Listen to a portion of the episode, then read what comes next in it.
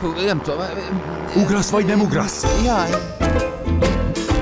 Szabad esés. Valóságérzékelő talkshow Marosi Viktorral. Tabu döntögető kíváncsiság, humor és sokszínűség. Minden hétköznap este 6-tól 8-ig a Rádiókafén.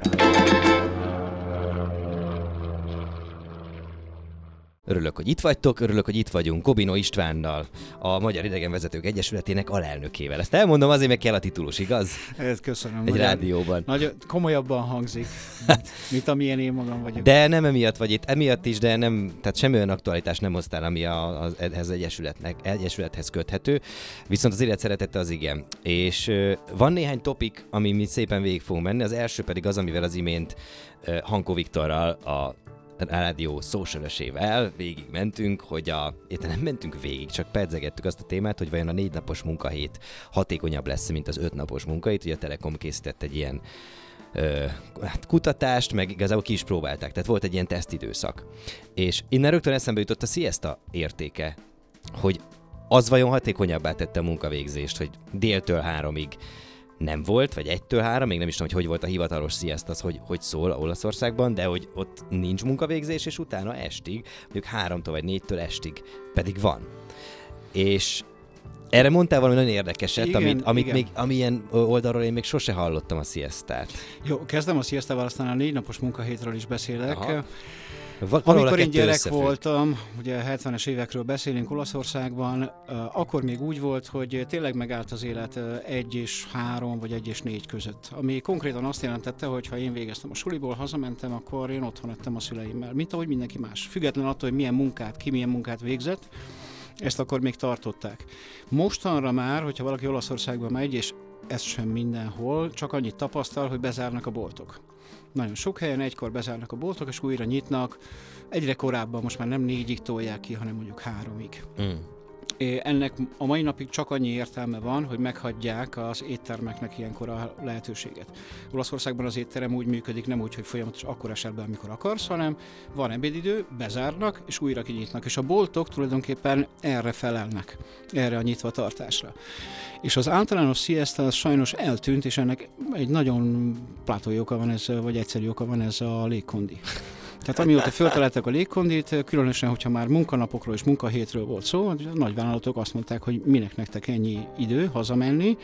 Igaz, hogy cefetéül süt a nap és baromi meleg van, de itt a légkondi, úgyhogy nyugodtan lehet maradni, úgyhogy ott is már nincs Olaszországban sem egy olyan hely, ahol egy órás ebédszünet van, mondjuk fél óra, háromnegyed óra. Összvisz. Igen, Pont az úgyhogy- olaszoknál, de át lehet állni, mondjuk azzal az attitűddel, amivel... Hát figyelj, ez most már azért ö, évek, vagy illetve most már lassan évtizedek ö, eredménye, úgyhogy kénytelenek. Meg Olaszországban tényleg úgy van, hogy ha valakinek van munkája, hát azt, ö, azt nem tíz körömmel, hanem mind a húszal, még a lábkörmeivel is fogja. Oh.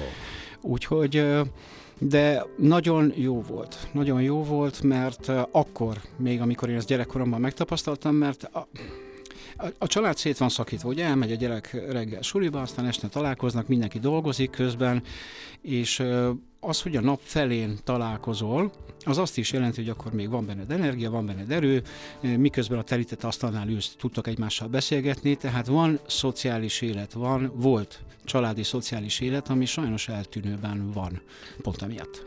Philip Zimbardo mondta egyszer egy interjúban, hogy, hogy table talk, a, asztali beszélgetés, vagy szociális élet, nevezzük így, amikor a család leül egy asztalhoz, és úgy tudják csak meg, hogy mi van a másikkal. Hogyne, sőt, van egy olasz mondás, hogy a tavola non si azt jelenti, hogy a terített asztal mellett az ember nem öregszik. Mert wow. ugye az olaszok nem azért, nem csak azért esznek, hogy ne halljanak éhen, hanem, hanem ez egy alkalom, egy lehetőség arra, hogy a másikkal beszélgess, hogyha valakivel beszélgetsz, akkor rászeded a sorsot idézőjelben, tehát ne, addig nincs idő öregedni. Nincs idő, hogy a, tehát a, a kaszást elhessegeted, és ráadásul pont az elmúlt héten volt az olasz konyha világhete, és ennek egyik fő témája volt az együttevés, a konvivialitás. Úgyhogy ez, ez, ez igen egy olyan érték, amire próbálják felhívni a figyelmet, hogy attól még, hogy egyre modernebb és egyre felgyorsultabb korban élünk, nem feltétlenül kell így élni. És ha megengeded, akkor adok rögtön magamnak egy végszót, mert akkor csatlakozom hozzá a munkahetet és a munkanapokat. Én például abszolút, abszolút nem hagyományos módon dolgozom. Tehát nálam nincs olyan Idegenvezetőként nem is nagyon tudnám. Nem csak az összes, nekem a fő tevékenységem egyébként a tolmácsolás, de mellette újságírás, tanítás, egyiket sem fixen üzöm.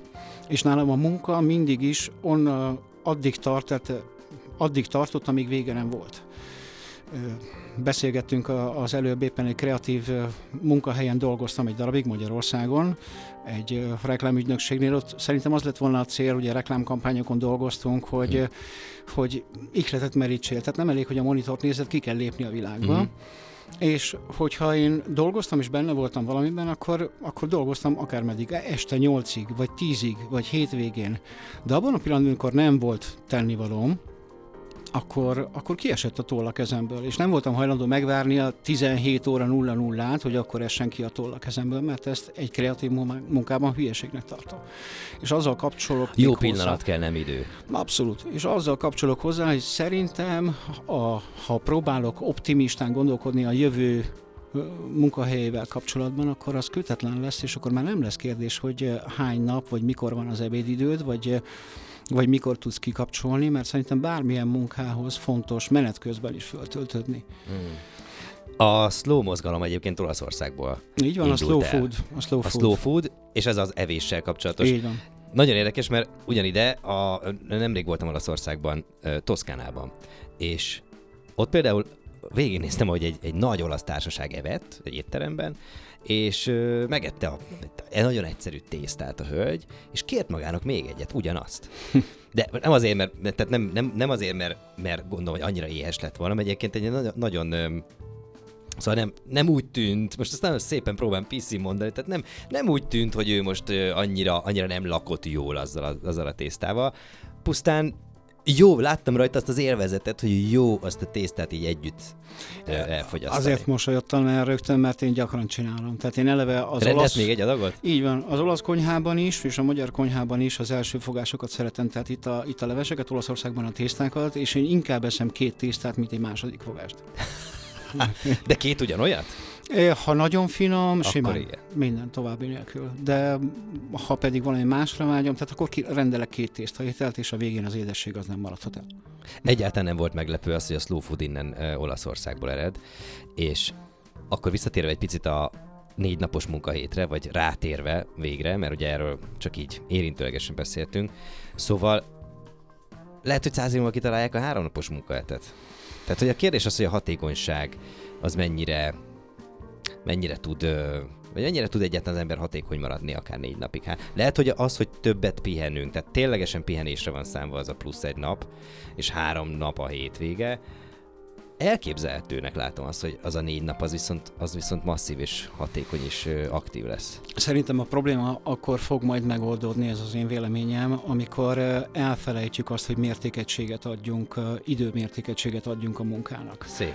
Tehát itt a, a, a probléma gyökere az abban van, hogy ugye van egy munkáltató, annak ki kell fizetnie a dolgozóját, és hát hogyan mérjük le a munkáját a legtöbb esetben az a legegyszerűbb, azt mondjuk, hogy órabér. De amikor meg, megtaláljuk ennek a módját, de ez persze nem lesz egyszerű, meg nem lesz könnyű, meg kellenek majd olyan olyan nem csak véleményvezérek, hanem olyanok, akik, akik döntéshozók is, akik ebbe az irányba indulnak el, hogy a, a munkát is el kell jól osztani, és, és annak kell találni egy új mértékegységet. Egyébként a turizmusban is azt hiszem, hogy ez a, az egyik legfogósabb rossz szempont, hogy ott sem találtunk jó meg, mértékegységeket, mint például a vendégészakák száma. Ez semmit nem jelez.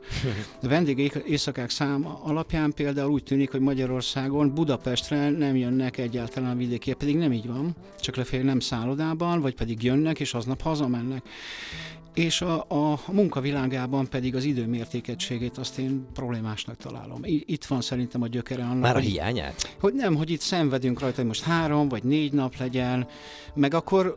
Azt hittem, hogy a, hogy a pontos megfogalmazása az hiányzik. Nem, nem, nem, nem, nem, hanem szerintem először is azt kell kitalálni, sokaknak, hogy mit csinálnak a szabadidővel. És én ezt idegenvezetőként megtapasztaltam, hogy az emberek túlnyomó többsége nem tud igazán mit kezdeni a szabadidejével. Ez így van? Ez É- így van. És hogyha ha nem tud mit, ha tud már mit kezdeni, és van benne egy olyan indítatás, hogy már pedig én, én tulajdonképpen azért dolgozom. Tehát én ezeket a, a fiseket azért keresem meg, és az időmet azért áldozom rá, hogy aztán az időm további részét azt én úgy osszam be, ahogy akarom, és nem feltétlenül azért, hogy megvegyem az új sütőt, akkor ez majd talán változik. Milyen érdekes eszembe jut, amikor Los Angelesben éltem 2008-ban, és egy rövid ideig, és ott mondta valaki, hogy New Yorkban az emberek azért élnek, hogy dolgozzanak, Los Angelesben meg azért, nem, ford, fordítva, bocsánat, New Yorkban azért dolgoznak, hogy ö, Na, most belekavarodtam. New Yorkban az emberek azért élnek, hogy dolgozzanak, Los Angelesben pedig azért dolgoznak, hogy éljenek. Pontos. Pontos. Abszolút. És ugye ott a, egész egyszerűen tényleg az volt, hogy, hogy az egy óriási különbség, hogy Los Angelesben látod, hogy hogy vannak felöltözve az emberek, mint hogy mondjuk mindig hétvége lenne, ez a minimum. Süt a nap, lenyúlt pólók, kihípózott nadrág, papucs. New Yorkban meg végigmész a, a, az ötödik sugárúton, és mindenki úgy van felöltözve, mint egy divatlap címlapján. Erről zárójelben egy, egy rövid anekdotát, ha megengedsz. Egy, egy barátom, aki Kérlek. egy nagyon, nagyon világszínvonalú tanácsadó céghez került Svájcba dolgozni, egy mérhetet, hihetetlen fizetésért, és annyira örült neki, hogy hát gazdag lesz. és akkor rögtön rászóltak, hogy mi ez az öltöny. Nem, nem adunk elég fizetést, és, és a toll, és az óra, és akkor azt vette észre, hogy, hogy hiába keresett rengeteg pénzt, az elvárás volt, hogy ott ennek a nagy részét Mhm. mm. ilyen külcsényre kellett elkölteni. Egyébként az érdekes, hogy ez is, ez is lehet igénykérdése is, meg most nem feltétlen egyébként, meg persze pénztárca kérdése is. De amikor megtapasztalod azt, hogy mondjuk milyen anyaga van egy, tudom én, 3000 eurós öltönynek, meg milyen egy 700 eurós öltönynek, vagy egy 1000 eurós öltönynek, az se olcsó. De Ezzel hallod, egyet, egyetértek. az a helyzet, hogy lehet, lehet érezni a különbséget. Szóval ez lehet, hogy valakiben alapból kialakul, és nem elvárás szerint. Csak nagyon más, hogyha mondjuk magadnak öltözködsz, ahogy elmondtad a Los Angeles-ekről, hogy, hogy maguknak öltözködnek igazából, míg, és nagyon más, hogyha azt az öltönyt azért veszed föl, mert azt mondják, hogy abban kell járni. De az már egész más, nem igen. ugyanolyan az az anyag sem. Nem tudod úgy a magadévá tenni, az tény. Szabad esés. A vendégem Kobino István, a Magyar Idegenvezetők Egyesületének alelnöke. Egyébként mivel jár ez a titulus, azt még nem beszéltük meg. Sok háttérmunkával, semmi látványos dolog. Administratív? Ö, Nem, nem feltétlenül én nem az administratív részét, hanem hát próbálok mondjuk lobbizni a szakmáért, mondjuk így. Sikerrel? Nem, Őszintén? őszintén nem. Képzeld el, hogy ezen a héten, még most kitaláltam azt, hogy minden hétnek legyen egy ilyen hívószava, ami nem feltétlen deklarált, de hogy így a beszélgetésekbe múlt héten sikerült a vágyat elrejteni, ezt lehet, hogy a szemfüles hallgatók észrevették, lehet, hogy nem. Ezen a héten pedig többször felmerül a megalkuvás. És most arra gondoltam, hogy ezt nálad is behozom. Akár mint idegenvezető, akár mint félig olasz, félig magyar idegenvezető, vagy egyszerűen csak félig olasz, félig magyar ember. Ez a megalkuvás az, az te életedben kapott-e bármilyen szerepet? Az elmúlt, nevezzük akkor 41 évben, mióta itt élsz Magyarországon. Nézd, nagy pofájú lennék, hogyha azt mondanám, hogy soha életemben nem alkuttam meg, de ha van valami, amit próbálok a, elkerülni, mint, mint ördög a tömén füsttől, úgy rettegek tőle, és, és, és nagyon radikálisan tudok lépni, hogyha azt érzem, hogy meg kell alkutnom. Kompromisszumra kész vagyok. Ezt egészen másnak gondolom, tehát én határozottan állítom, hogy a kettő nem egymásnak szinonimája, sőt, megalkuvásra sem a munkában, tehát volt olyan sajnos, hogy, hogy igen, egyszer, egyszer-kétszer belecsúsztam akár az idegenvezetésben, akár más munkában is, hogy belecsúsztam valami olyan dologba, amit nem szerettem volna csinálni, mert mert olyan helyzetbe hozott, hogy én nem tudtam emiatt a, jó, a munkámat jól csinálni. Legközelebb nem vállaltam el olyan munkát. Minden további nélkül. És függetlenül attól, hogy mit ajánlottak, vagy mit nem, egész egyszerűen kategorikusan elmondtam, hogy nem. És az a magánéletben is, mert egész egyszerűen időrablásnak gondolom. Tehát a Hmm. saját időmet, meg a, a sajátom alatt nem csak magamat értem, hanem a családomat, barátaimat, akik, akikkel én szimbiózisban élek, és akik számomra nagyon-nagyon fontosak, nem igazán tűröm meg a megalkovást. Te itt élsz Magyarországon, de egyúttal azt is ö, arról is érdemes beszélni, hogy milyen sokan mennek el itt innen Magyarországról, máshol szerencsét próbálni, mert egyszerűen valami miatt elegük lesz, nem tudom, hol a, hol a közeg miatt, hol a, az aktuális gazdasági környezet miatt. És te erre azt mondtad, hogy és milyen sok olasz jön ide élni. Így van, rengeteg olasz jön, mivel sok külföldit ismerek itt, nem csak olaszokat Budapesten, ezért tudom, hogy más országbéliek is, tehát engem például nagyon megdöbbentett, egy kollégám mondta, hogy több tízezer holland él magyar vidéken. Az olaszokról pontosan tudok nyilatkozni, hogy, hogy, hogy miért. Több tízezer holland, ez leért a szám az. Ami... Igen, igen, igen. Ez hogy? Hát ő, a legtöbbje nyugdíjas. És mindjárt az olaszokkal kapcsolatban konkrétan megfogalmazom, hogy miért a nyugdíjasok egy szelete annak, akik ide jönnek. Számokat is tudok mondani, mert egyébként, ha már mondtál rólam egy titulust, van egy másik is, a Magyarországi Komitesznek, ez a, a Magyarországi Olaszok képviselete, ami egy választott képviselet, hmm. itt választják az itt élő olaszok, és az olasz állam által patronált szervezet, annak vagyok a titkára. Oh. És azért tudok számokkal szolgálni, hogy az itt regisztrált olaszok, az azt jelenti, hogy van egy mondjuk ugye egy nagy könyv, ahol be vannak regisztrálva a nagykövetségen, durván 5000-en vagyunk itt de ennél a valóságban sokkal többen élünk. És akkor miből tevődik ez össze? Jön rengeteg fiatal, akik például multiknál nagyon jól el tudnak helyezkedni azzal, hogy legalább angolul beszélnek, az olaszsal meg az angolul, mert nagyon sok multihoz el tudnak menni. Igaz, hogy kevesebb pénzt keresnek, de van, van legalább munka. Tehát, hogyha itt valaki fölteszi a kezét és azt mondja, hogy dolgozni akarok, akkor tényleg talál munkát. Olaszországban azért ez nem így van. Még akkor sem, hogyha lemondasz akár nívóról, akár pénzről. Akkor Itt reng... hogy látod egyébként szükséges lemondaniuk? Nívóról? Például? Mm-hmm. Tehát Attól aki Olaszországban szerez egy szakmát vagy egy mesterséget, az itt tudja kamatoztatni? Nézd, külföldön az ember sosem ér annyit, mint otthon. Egy, most ez, egy átlag ez, szakmáról beszélek, igen, tehát igen. hogyha nem vagy kimagaslóan jó abban, amit csinálsz, de akkor általában nem mész el otthonról. Tehát azért ezt tegyük hozzá, hogy, hogy le kell adni egy Tehát mindenki, ha már a megalakulásnál tartottunk az előbb, akkor meg kell alkudni. Uh-huh. És aztán mindenki eldönti, hogy jó a deal, vagy nem jó a deal. Rengeteg vállalkozás van itt, nagyon sokan annak idején azért jöttek ide, mert olcsóbb volt a munkaerő, most már ez nem igaz, jobbak voltak a feltételek, rengeteg volt az állami támogatás, ez is kezd kevésbé igaz lenni, amiért végül mégis itt maradnak, az a jogbiztonság. De nagyon sok a tol- tolmácsolás a főszakmám, és nagyon sok céggel dolgozom, ráadásul, mint a Pest megyei kamarában is küldött, tehát ott is nagyon sok céget is. Felha, ilyen titulus halmozó Így vagy. van, titulus halmozó, de ez csak dicsőséggel jár, még azzal sem. Szóval tudom azt, hogy elmondják, hogy jogbiztonság, mert Olaszországban, hogyha van valamilyen peres ügyed, akkor az minimum 14-15 év, ha megoldódik. Itt meg azért van egy szabott limitje a tyúkperekről nem beszélek, komolyabb pereknél is azért egy-két év alatt várható.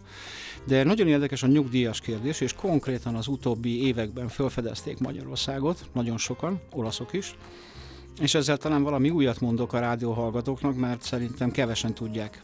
Még az nekem Eu- is ezzel már mondtál újat. Az Európai Unióban van egy olyan normatíva, vagy törvény, nem tudom pontosan, aminek az a lényege, hogy a nyugdíjakat meg kell adóztatni mivel ez egy Európai Uniós norm, ez mindenkire vonatkozik, minden tagállamra, Magyarországra is.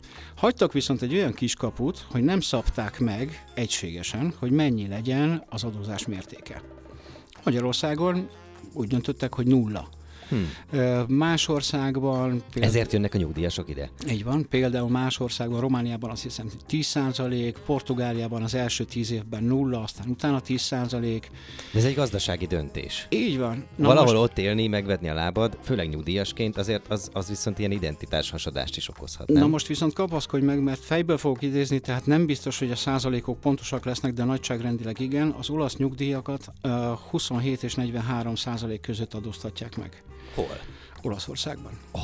És van egy olyan Európai Uniós lehetőség, hogy te az unión belül, hogyha elköltözöl máshova, és életvitelen szerűen ott élsz, ami azt jelenti, hogy minimum 180 napot, akkor megkapod a kinti nyugdíjadat, de az itteni adózás szerint nullát adsz le belőle. Most Aha. ez elején elindult egy ilyen hát komoly üzlet is volt, hogy ide hozzák a nyugdíjasokat, és akkor ők az elején, hú, Magyarország, hát ez valamilyen, hú, nagyon egzotikus ország. Jó, persze, csináljunk valami okos papírt, hogy ott élek, de egyébként nem akarok ott élni. És egyszer csak elkezdtek itt élni, nem csak Budapesten egyébként, az ország számos területén, és azt mondták, nem is olyan rossz. Úgyhogy a legtöbbje már csak az ünnepekre, vagy arra se jár haza, tehát konkrétan, életvitelszerűen ténylegesen itt él. Tudod, azt nehéz elképzelni, hogy az nem hiányzik nekik, amit én egyébként látok, azt a fajta szabadságot. Tehát valószínűleg ez nincs meg mindenkiben ennek a vágya, hogy munka után lemegy a tengerhez, fürdik két órát, iszik valami finom bort, hazamegy a családjához, nem tudom, főznek, összejönnek a barátok, szóval én ezt, én ezt látom minden alkalommal, amikor kimegyek.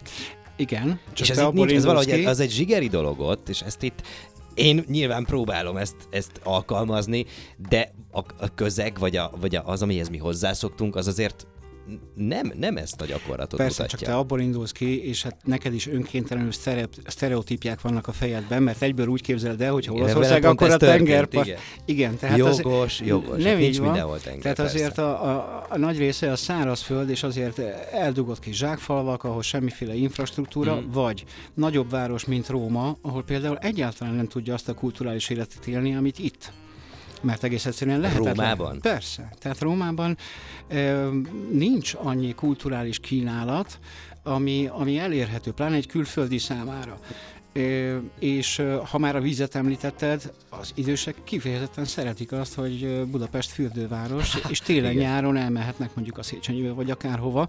Tehát Picit gondoljuk át máshogyan, ugye Olaszország nem csak tengerpart, tudom, hogy tudod, de mégis önkéntelenül neked is ez a kép ugrik be. Igen, mert oda, oda, oda megyek többet én is. Igen. igen. Na meg hát ugye a tenger, szóval igen, nyáron, meg tavasszal, meg mit tudom én, meg még ősszel is. Tehát az, hogy a haverokkal találkozol, meg a bárban vagy, azért az a, az a generáció kezd a nagy generáció kezd ott is kikopni és nagyon átalakulni. Tehát egy, egy olasz fiatal az nem nagyon más, mint egy magyar fiatal, ugyanannyira uniformizálódott, mint a bevásárlóközpontok, ahol egyforma márkákat adnak, nagyjából ők is egyre standardebbek lesznek. A megalkovásra egy nagyon picit még térjünk vissza, hogy amikor eh, akkor egy olasz nyugdíjas idejön Magyarországra, akkor, akkor ő vajon azzal, hogy kulturálisan nem ide. Tehát van egy kulturális honvágya, ez a feltételezésem, hogy van kulturális honvágya, ez létező fogalom, hogy akkor ezt vajon hogyan, te, hogyan tudja rendbe tenni? Vagy erről, tehát gondolom, te sokakkal beszélgettél, ez valaha felmerült? Nagyon sokakkal. Budapesten megint minden könnyebb, mert azért koncentráltan például itt élnek az olaszok, és számos olyan hely van, tehát Budapesten lehet úgy élni olaszként, hogy egy árva hangot nem beszélsz magyarul, de tényleg. Tehát minden van, minden van, van, van olasz szabó, olasz misére el lehet menni. Olasz szabóról tudsz? Persze. És, Persze. és, és lehet bármit elérni és elintézni, meg vannak különböző csoportok, meg most már az étel elérhető, abszolút. Nem csak mint termék, hanem mint, mint készétel is. Megtalálsz nagyon jó minőséget, elég csak egy kicsit kutatni. Um, TV, internet, minden van, tehát ha a kintről jövő napi hírfolyam vagy műsorok ilyen nem hiányzik már. És egy pillanat alatt ott lehet lenni bárhol, mert, mert akár egy fapadossal eljutsz Olaszország bármelyik részére, vagy hogyha közel laksz a határhoz, akkor bevágod magad a kocsiba, és ott vagy.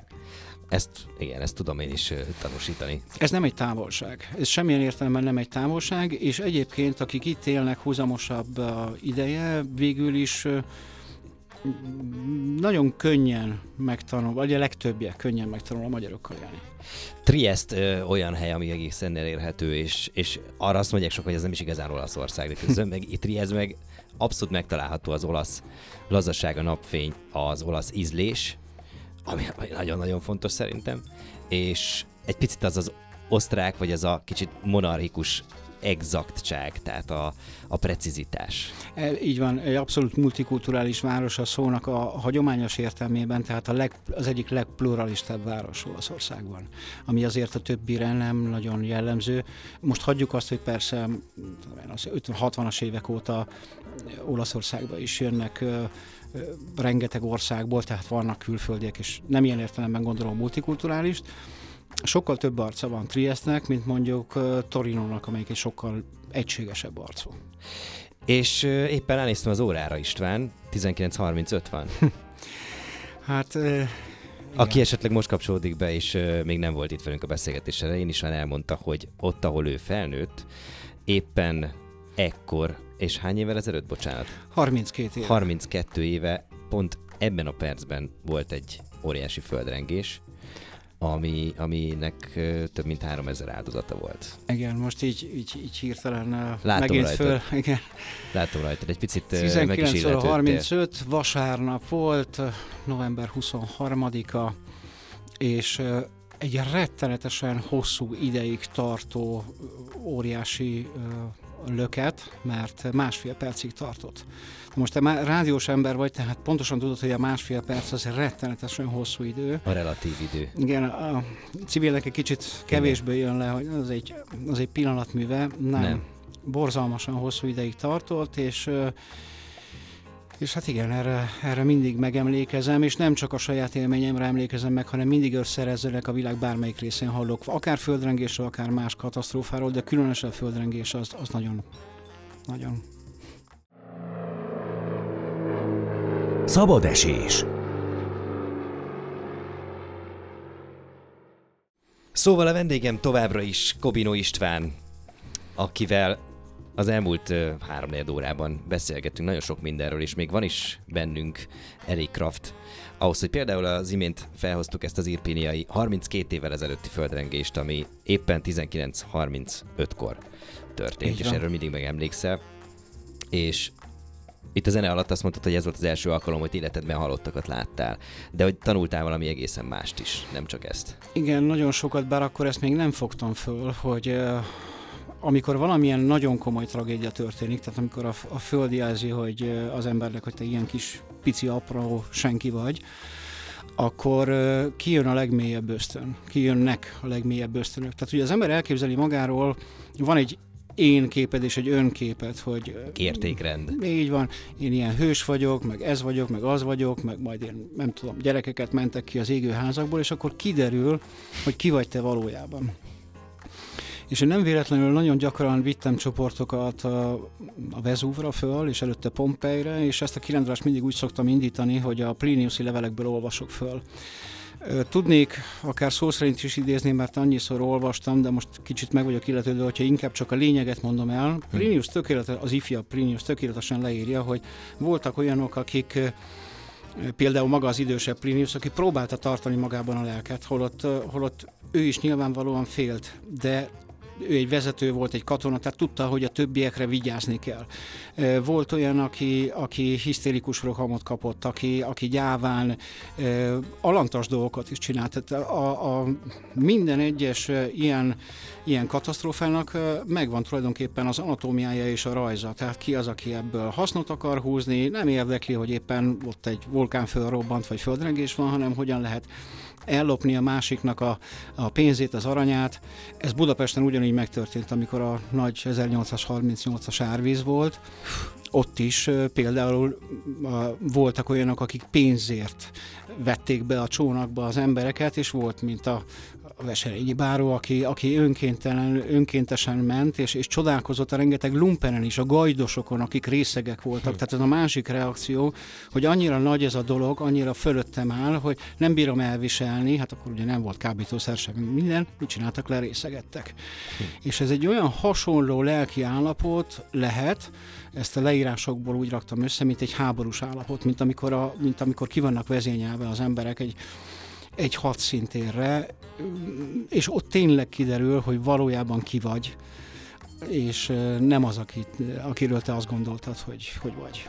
A háború egyébként, a, ez, ugye itt vagy Magyarországon, tehát most tőled is egy ö, pár száz kilométer választ, választja a, az ö, ukrán-orosz háborútól, és hogy ez például az olaszok, akik mondjuk nem tudom, nem itt élnek, hanem Olaszországban, ott hogyan, hogyan tekintenek erre? Hát szerintem Ez engem nagyon, nagyon érdekel, hogy nem csak az olaszok, hanem, falsul. hanem akik ennyi országgal távolabb vannak. Szerintem nagyon falsul, tehát azért tudom, hogy élő műsor, de azért mégiscsak ö, én merek őszinte lenni. Az az igazság, hogy, hogy az olaszoknak és nem nagyon van fogalmuk Ukrajnáról. Tehát nekünk is szerintem csak azért van, mert, mert szomszédunk. Tehát ugyanannyira nincs fogalmuk Ukrajnáról, mint nekünk mondjuk most Brötányról. Próbáltam egy azonos távolságot, hmm. most nem Franciaországot, hanem egy régiót ragadtam ki. Tudjuk, hogy hol van, és ennyi. Az összes többit onnan tudjuk, hogy valaki elmondja nekünk a híreken keresztül, vagy máshonnan. Nekem nincs személyes kötődésem sem Ukrajnához, sem Kárpátaljához, mert nincsenek ott barátaim, viszont amikor az első egyetemet végeztem, akkor pont Szegeden jártam egyetemre, és a délszláv válság akkor tört ki, és akkor én megismerkedtem rengeteg szerbel, horváttal, magyarral, és tehát én nekem nem első háborús Ez nem élménye. érdekes, ez nagyon érdekes az, amikor, amikor többféle emberrel ismerkedsz meg ugyanabból az országból, van egy képed arról, hogy ő vajon hogy szenvedi el az aktuális eseményeket, vajon ő, ő nem tudom, hogy éli meg, és közben ahányan vannak, annyi félék, és ne, nincs egy egyetemes Nincs, nincs erre. Vélemény. Mi próbálunk valami egy egységes sztorit ráagatni, de, de nincsen. Itt, itt sok igazság van, ami egymás mellett szerintem tökéletesen megfér, csak ez megint csak annyira bonyolult, hogy felfoghatatlan, és akkor ilyenkor egyszerűsítünk. Mm. De ez nem a, bocsánat, tehát ezt nem szeretném, hogyha ez jönne ki belőle, ö, senkinek nem hibája, ez így működünk, így vagyunk összerakva. Tehát nem, nyilván nem, nem akarunk annyira mélyen beleásodni. Azt mondtad nekem még adás előtt, hogy te nem hallgatsz híreket, meg nem is olvasol uh-huh. híreket. De, de közben meg nagyon tájékozott vagy. A híreket nem, tehát megpróbálom én magamnak összevadászni. Ami engem érdekel, téma, akkor azt nem pusztán egy, egy, egy híradáson keresztül tudom meg, tehát interneten most már bármi elérhető. Nem kell nekem ott este nyolckor ott ülni és meghallgatni a híradót ahhoz, hogy én tájékozott legyek valamiről. Szeretek tájékozódni, és szeretem, hogyha valami érdekel, akkor a nagy összefüggéseket jobban megismerni. Mint idegenvezető, egy picit beszéljünk már arról, hogy te ö, hogyan látod azokat az embereket, akik ide jönnek. Most pont beszélgettünk, pont az előtted lévő Ankó Viktorral még ebédidőben, hogy mennyire vicces az, amikor amikor végighallgatok egy ilyen beszélgetést, hogy kijönti a lelkét magának egy 20 éves ír fiatal turista, Uh, mondjuk a, nem tudom, a dohányboltosnak, vagy a boltosnak, hogy annyira jó itt nálatok, mert minden tök olcsó, tök kedvesek az emberek, hogy nálunk tudjátok Dublinba mennyi a sör, nem tudom, akkor mondja, hogy 5 font, vagy nem tudom, és itt meg csak egy font. és Igen. Így, hogy örül neki, te hogy látod ezeket az embereket? Tehát, hogy nekem egy időben nagyon én besokaltam a, a, a Borati elmezes ö, ö, brit uh-huh. ö, ö, mi ez? Legénybúcsús Legény srácoktól. Igen. És tudod, hogy egy héttel azelőtt ugyanabban a jelmezben még egy másik csávót láttál, és így, édes Istenem, tehát van, van ez a, van ez a nagyon furcsa ilyen, ilyen, ilyen ö, önmagukból való ö, kikelés, de hogy ez például idegenvezetőként, te hogy, hogy bírod ö, idegszálakkal? Hát nem tudom, hogy jól válaszolok-e arra, amit kérdezel, de ez jön ki belőlem. Ez azt tapasztalom, én főleg magyarokat vittem Olaszországba, de fordítva is. És nagy csoportokat is, és mikrocsoportokat is. És amit így egyetemesen megállapítottam, hogy szinte minden átlag utazó van egy előítélete arról az országról, ahova megy. Az előítéletnek nincsen előjele. Tehát ez lehet pozitív is, meg negatív is és a legtöbben uh, ugyanazzal az előítélettel mennek haza, mint ahogy oda mentek. Tehát az ilyen két-három napos uh, így gyorsan fussuk körbe, ez, ez ne alkalmatlan arra, hogy, hogy egyrészt időt engedj magadnak, hogy beszívd azt a levegőt, hogy nézed azt, azokat az embereket, hogy, hogy átérezd, hogy ideig most nézted a neten, meg a prospektusban, és most, most ott vagy. De ehhez kell ott hagyni időt, és akár egyénileg utazik az ember, akár csoporttal, gyakran elkövetik a klasszikus hibát, hogy végig rohanunk mindent, hogy még egy dolgot lefotózzunk, még egy dologba bemenjünk, és, és tulajdonképpen sokszor, sokszor az történik, hogy a, az utazás az úgy megesett. És nem változtatott sokat. És ezt, ezt gyakori hibának látom mind a két oldalon, tehát ez szerintem nemzettől független. Azt akartam Körülbelül ezzel kapcsolatban kérdezni, mióta feltalálták a selfie botot. Látsz különbséget a turista, turista és turista között? Turista között 2022-ben és turista között 2002-ben? Nem is turistát mondanék, hanem, hanem az emberek maguk változtak meg. Tehát ez csak egy következmény, hogy a turista is más, mint ahogy az ember is más lett a selfie bot által. Úgyhogy ezt nem kenném rá a turizmusra, hanem ez egy olyan jelenség, ami mindent átfog, még a turizmust is. De erre hadd mondjak valamit, mert a, a fotóval én nagyon sokáig nem készítettem képet, ami szerintem egy teljesen hibás dolog. Kell, szerintem kell készíteni Ó, képet. Hát, hát ezzel most egyet tudok érteni, mindjárt, mindjárt elmondom én is. Ugyanígy voltam vele. De, de kíváncsi vagyok, hogy te mit mondasz erről.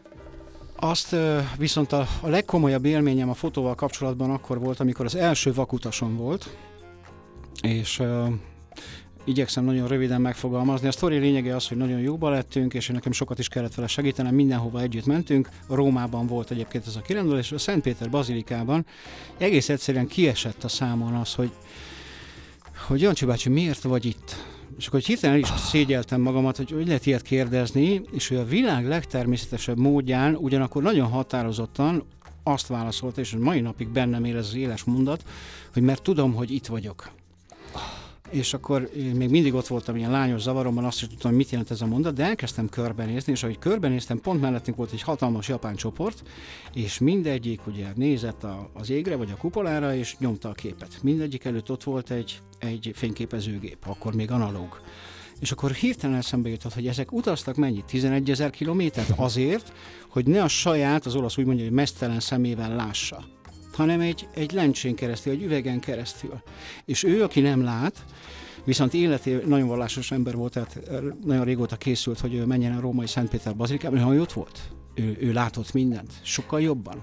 Egészen más helyzet az, amikor, amikor valaminek a levegőjét, az energiáját érzed. Tehát, hogy ide bejössz be a stúdióba, akkor ennek is van egy energiája, ezt nem lehet. Bizony. Nem ugyanaz, amikor a telefonon valakit megkérdezek. És tök érdekes, amit mondtál, mert, mert az is azt hiszem, hogy egy, egy azt hiszem koreaiakkal volt ez a dél-koreaiakkal ez az élményem, hogy, hogy egy ilyen kisebb csoport jött valami, nem is tudom, hogy előadásra. Évekkel ezelőtt volt, és akkor még csak GoPro 1 volt, és ez, a GoPro 1 az oda volt rakva a srácra egy ilyen hevederen, hogy oda volt rögzítve a hasára. És konkrétan folyamatosan ment a GoPro.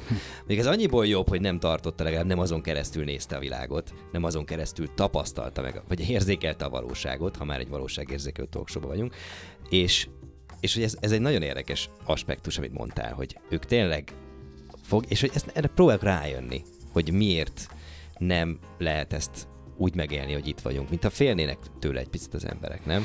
De hogy valami pozitívumot is mondjak. De erre a... igen, erre, erre szeretnék még az iménti gondolatot. A, a selfie kapcsolatban, most maga a selfie bot jelenség, ezt nagyon könnyű lehúrogni, de azért szerintem van benne egy pozitívum, hogy régen úgy csináltunk fényképeket, hogy régen alatt azt értem, még a 80-as években. Régen úgy, minden jobb volt. Nem, hogy, hogy ugye megvártuk, hogy eltűnjön onnan minden ember, és akkor most leklikkelem, és én magam se vagyok rajta. Tehát egy emlékkép igenis jó, hogyha ha látszik legalább, nem biztos, hogy én kell, hogy látszódjak rajta, de, de hogyha volt egy, egy, egy jó ital, akkor az látszódik. Én ebben nem látok rosszat. Tehát az a lény, a kép akkor jó, hogyha nekem hoz előélményt. Az már teljesen más tészta, hogy ez gyakran kirakatnak készül, meg másnak akarom megmutogatni, de szerintem nem baj, hogyha rajta vagyunk a képen. Egyrészt, másrészt nem baj az, hogy a telefonok tudják ezt.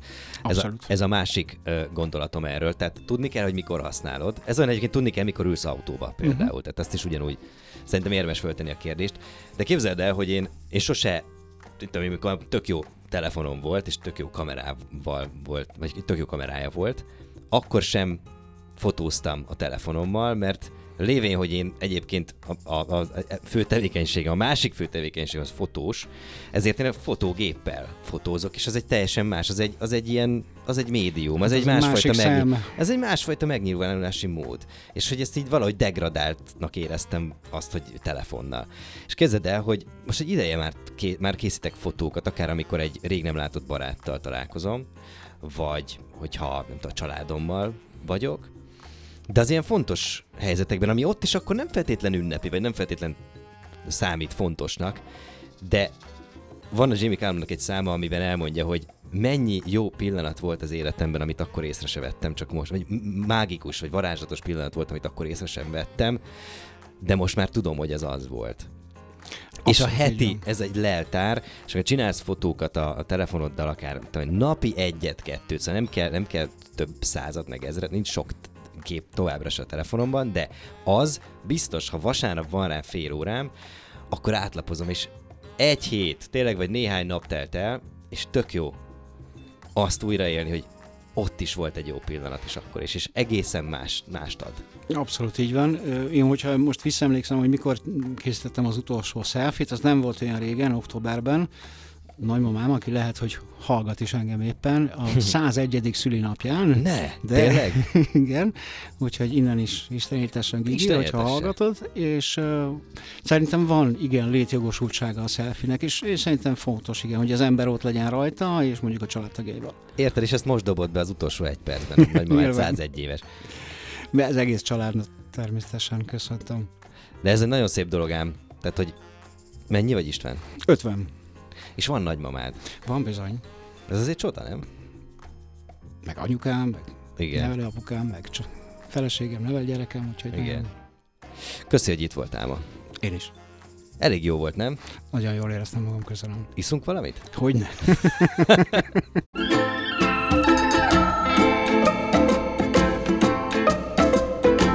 Marosi Viktort hallottátok. Tudjátok, szabad esés minden hétköznap este 6-tól 8-ig.